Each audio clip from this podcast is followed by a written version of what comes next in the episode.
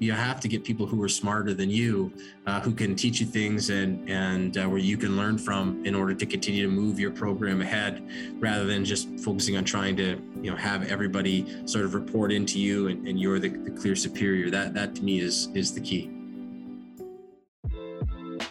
Welcome to Mission Critical, a podcast about the big picture, the purpose, and the values that drive today's most game changing companies, entrepreneurs, and leaders. I'm your host, Lance Chung, editor in chief of Bay Street Bull, and I'll be introducing you to a group of brilliant minds who are making an impact on the world and forging the path ahead. While they may all be very different from one another, the question remains the same What's your mission?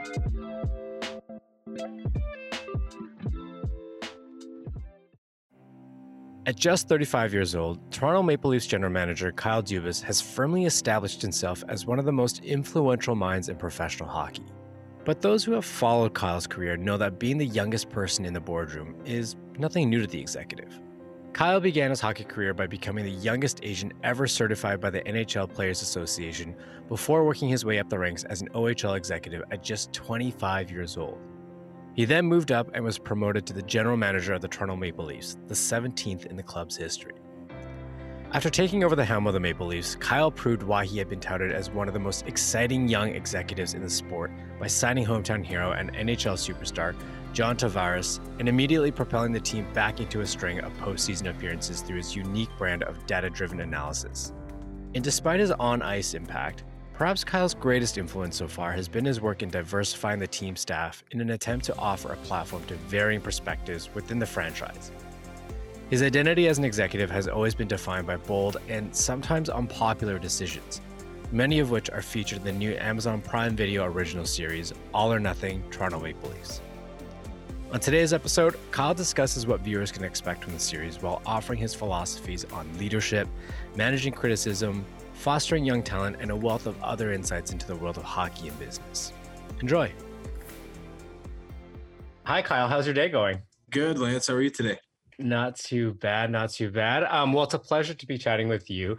We're here to talk about a few things today, namely the new docu series on Amazon Prime Video called Toronto Maple Leafs All or Nothing. But I also want to explore your POV on leadership, uh, talent cultivation, and more. that sounds good to you.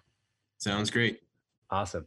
So you're featured uh, quite prominently in All or Nothing. What was it like having a team document the highs and lows of your job and really draw back the curtain on all the dynamics involved in running and operating a professional hockey team? Yeah, I guess I, I don't really feel like um, anything was different because we, we had a very important season ahead of us, and I didn't think we could afford to change the way that we operated uh, just because we were being filmed or because everything we were doing was being uh, followed. Um, so, you know, what is seen there, and I know you know they had thousands of hours of footage, so uh, to condense that all into a five-hour show is is not probably the the easiest task.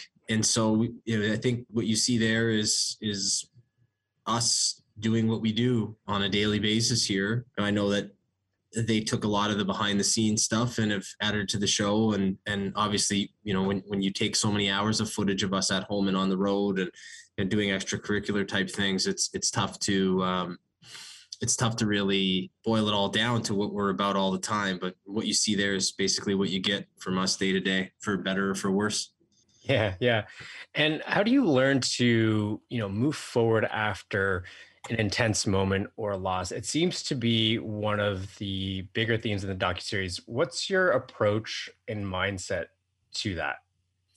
Uh, I think difficult moments and losses, whether they're single game losses or the way that the season ended, are true tests of what you what you want to be about. And you know, it's easy as, as I, I said to our staff here to start this season it's easy to truly believe in something when you're at the beginning and nothing's gone wrong yet. It's really when things don't go your way, um, you lose a game or a couple of games, and, and doubt starts to creep in, or the se- uh, you know season like last season ends the way that you don't envision it, and you then have to really steady yourself and and you know you have to always test and check the direction that you're going uh, and whether you you you know how truly you believe in it and then continue to roll ahead. And I think that just tests your true belief and, um, you know, also tests the, the process that you embark on every season and how you're building your team, how you're operating the team and disappointments, I think serve as that check on where you're at and how you want to adapt as you move ahead. And what do you hope, you know, people will walk away after watching the series, whether they're, you know, diehard fans or people that just want to get um, a closer, more intimate look uh, at the goings on with the organization and the team? I, I think that a lot of people, I mean, and, and I came from a smaller market, smaller budget team, and then came to the Leafs. And I think people have a preconceived notion about who we are and what we're about and, and how we operate. And, and my hope is that they watch the documentary knowing that the season does not end the way that any of us had hoped or envisioned, but they see how much people put into um, their jobs here from top to bottom. And I think there, there's a number of, of different folks featured, uh, not just players, but many of the different staff members. And, and they show how much people care about the team, how hard everybody works, how much everybody wants to be successful, and uh, how much everybody cares about one another um, rather than just seeing the wins and losses that happen on the ice. And I think that that to me is, is what I hope people take away from, uh, from the documentary. Yeah, absolutely. Um, I want to zoom out a little bit and get a little bit of a bird's eye view on how you see things. You're obviously the general manager of the Maple Leafs. You've experienced both wins and losses on the ice in your role. What is your philosophy around victory and what does it mean to win and be, I guess, glorious both on and off the ice? Outside of, you know, winning a game, like, you know, what does it mean from a bigger picture standpoint?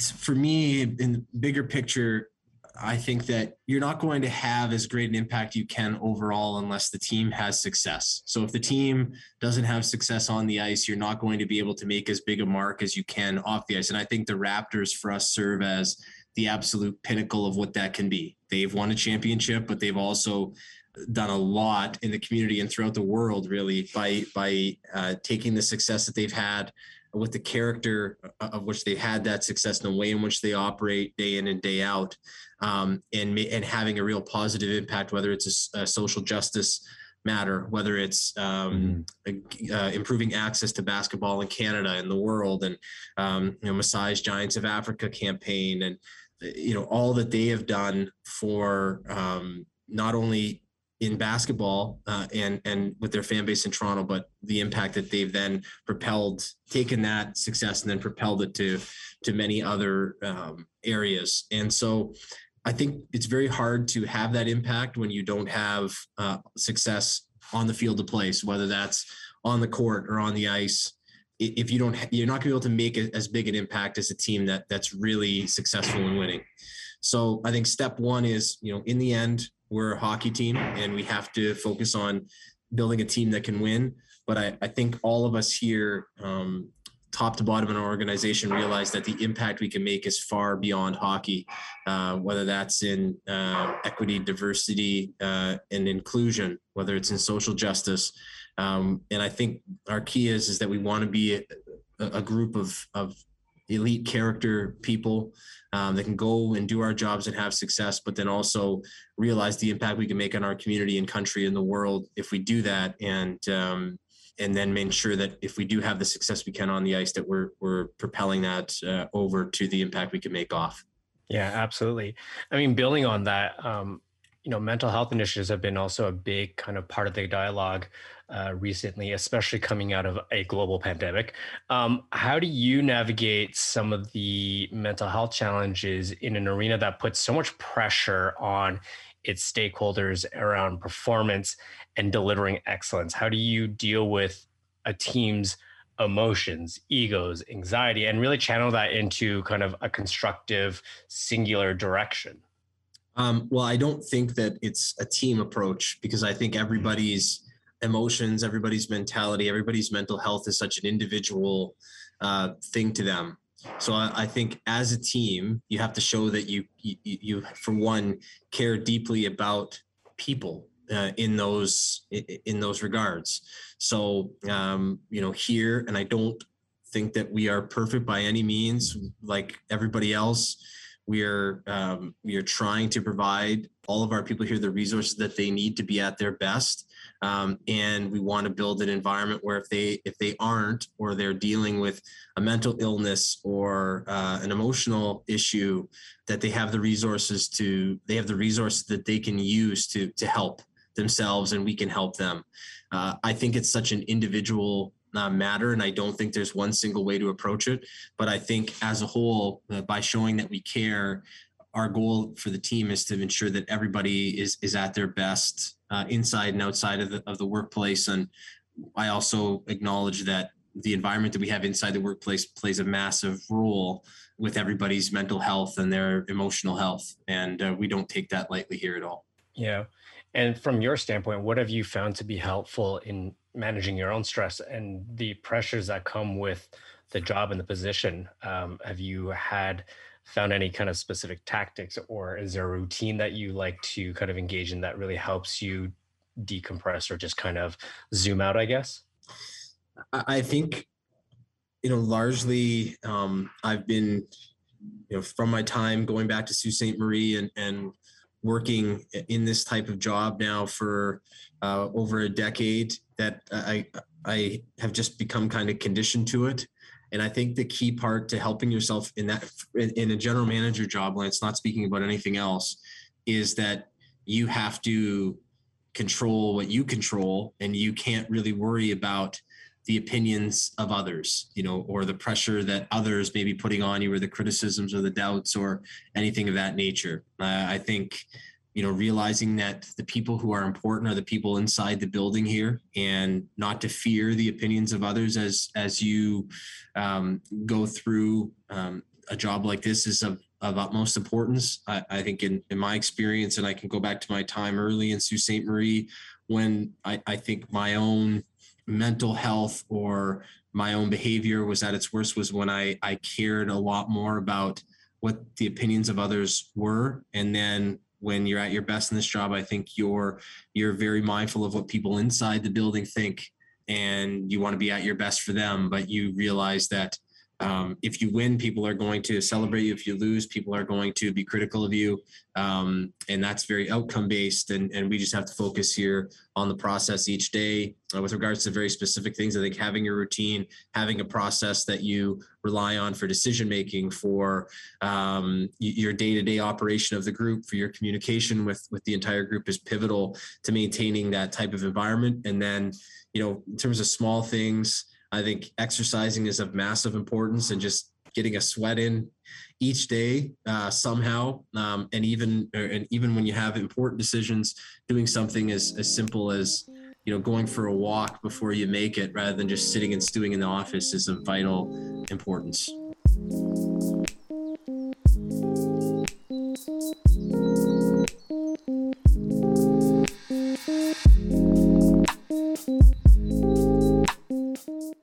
Where do you find is the balance i guess between sticking to your gut and your own intuition and and having that singular focus and drowning out kind of all of the noise out there versus uh, leaning on key advice from people that you respect or something or or being able to take feedback um, and glean whatever insight you can take from that. Like where do you strike the balance between those two things? Yeah i, I don't even i don't look at it as even striking a balance lance. I, I think that you you have to take into account the you know of, of the people who you work with and the people who you trust deeply you you have to have people around you that are going to disagree and you have to have people that are going to challenge you in, in the path that you're going down. I think having those sorts of people around and having an environment where people are open to disagreeing has to be part of the of the whole decision making process and uh, strategy building process. So i don't really view them as separate. I view them uh, those sorts of things as being paramount to decision making and strategy building and um, you have to learn and adapt as you go through it but i think you, you have to have those checks and balances as part of your process and, and not as something that you look to when things really go wrong or or something in, uh, of that nature yeah absolutely and i guess you know in what ways do you think managing a team of athletes is like managing a company i mean obviously it's kind of the same thing but you know we we have a lot of listeners and readers who are uh, operating small businesses up to managing large corporations. What can they learn from your experience? Uh, you think? Um, What's the biggest advice you can give on that? Well, I I've only ever worked in hockey, so I I uh, I don't know, but I, I think in the end you're managing people, and so whether it's a, a hedge fund or whether it's a bank or whether it's a you know massive global business uh, in any sector, I think you're you're managing people because the, the people and the processes you have in place are what's going to lead to your firm or your your enterprise having success or not. And even if you have highly automated processes or you you still have to rely on on people to service the checks and balances or or to execute those. So I, think the key is you know having an environment where um, you know you're, you're drawing in the best people where you're uh, then retaining the best people and you're allowing them to, to be at their best to the environment that you build is is the absolute key. Um, and I think that the key for me has been trying to hire people, whether it's in coaching or analytics or uh, performance or or um, it, our equipment staff or our uh, sports medicine staff.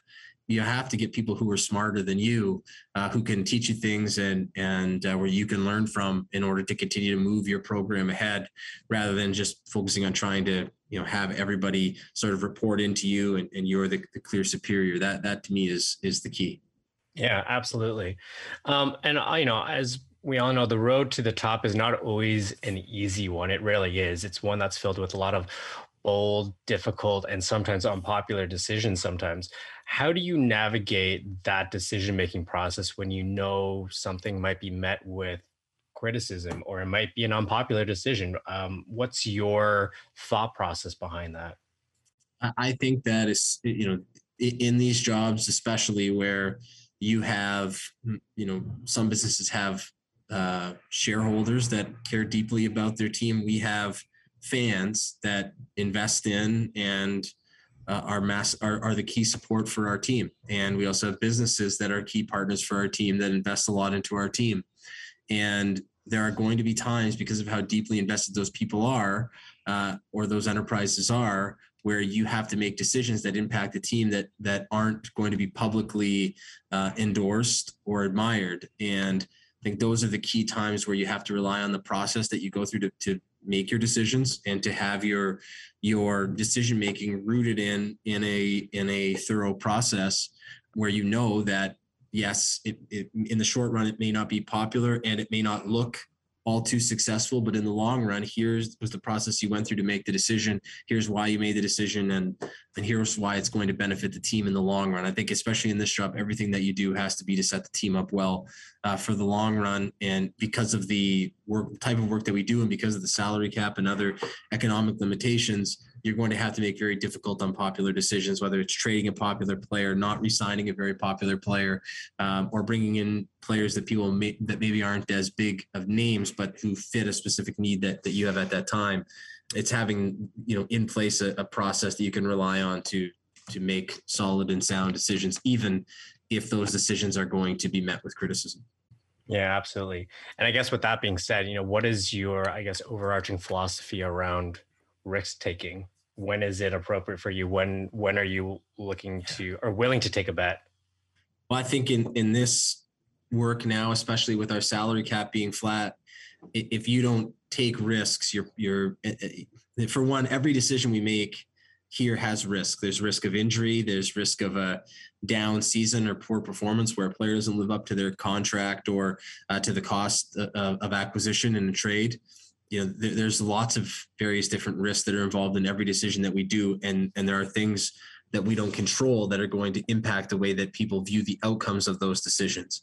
And i think that if you're going to really be successful in these jobs and positions you have to go in knowing that there's no decision that you're going to make that's going to be risk free. And if you try to get as little risk built into every decision as possible, you're probably going to end up as a mediocre club and franchise because you're probably playing it safe every single thing um, and every decision that you make. And you have to, if you're going to contend and win the Stanley Cup, at times take fairly significant risks with staffing, personnel, trades, free agents, and so on. And I think that that tolerance is simply part of uh, this position. Yeah, no risk, no reward. Last question here. What is your mission at the end of the day? You know, obviously you have a goal within your role and with the team and where you want to lead the organization, but mm-hmm. you know, what is your what gives you purpose? You know, what informs the decisions you make every day, the direction that you want to go in ultimately um, for you yourself? Uh, I think the the key, Lance, that that thing that we would measure ourselves by and the key thing that we're looking to do is we're looking to maximize the potential of every person that, that comes through our door. So um, it's our belief, whether it's in staffing or, or athletes, that you know we're picking talented people, um, but it's up to us to build an environment and build a program that can get the most out of those people. And so we feel that if we do that, we get the most out of every talented person that comes in here. If we keep knocking at the door and trying to break through long enough that we will break through and have success, and I, so I, for me, the key is that we're maximize the potential of every person that enters our, our program. And from then those people will um, go on, you know, spread the word about what we, what we do here. And, um, and that will become a part of their lives out, you know, inside and outside of our facility is trying to get the most out of everyone they come into contact with. Great. Well, that's a great way to end our chat. Uh, thank you so much for your time. I really appreciate it. Perfect. It's great chatting and hope to chat again soon. Okay. Thanks, Lance. Since emerging as one of the true mavericks of hockey's modern era, Kyle has always been one to stand firmly by his values, both on and off the ice. Now, as he looks ahead towards another season as Toronto's front office leader, he'll be relying on the same blend of analytical and interpersonal management approaches that have bred his success so far. Of course, he's come a long way since his days of managing junior hockey, but as always, Kyle's sights remain ambitious and larger than ever. If you enjoyed this episode, we'd appreciate it if you left a review on Apple Podcasts so we can get the word out. To keep up to date, subscribe to our podcast on Spotify, Apple Podcasts, or anywhere else you listen to podcasts. Thanks for tuning in. Until next time, ask yourself what's your mission?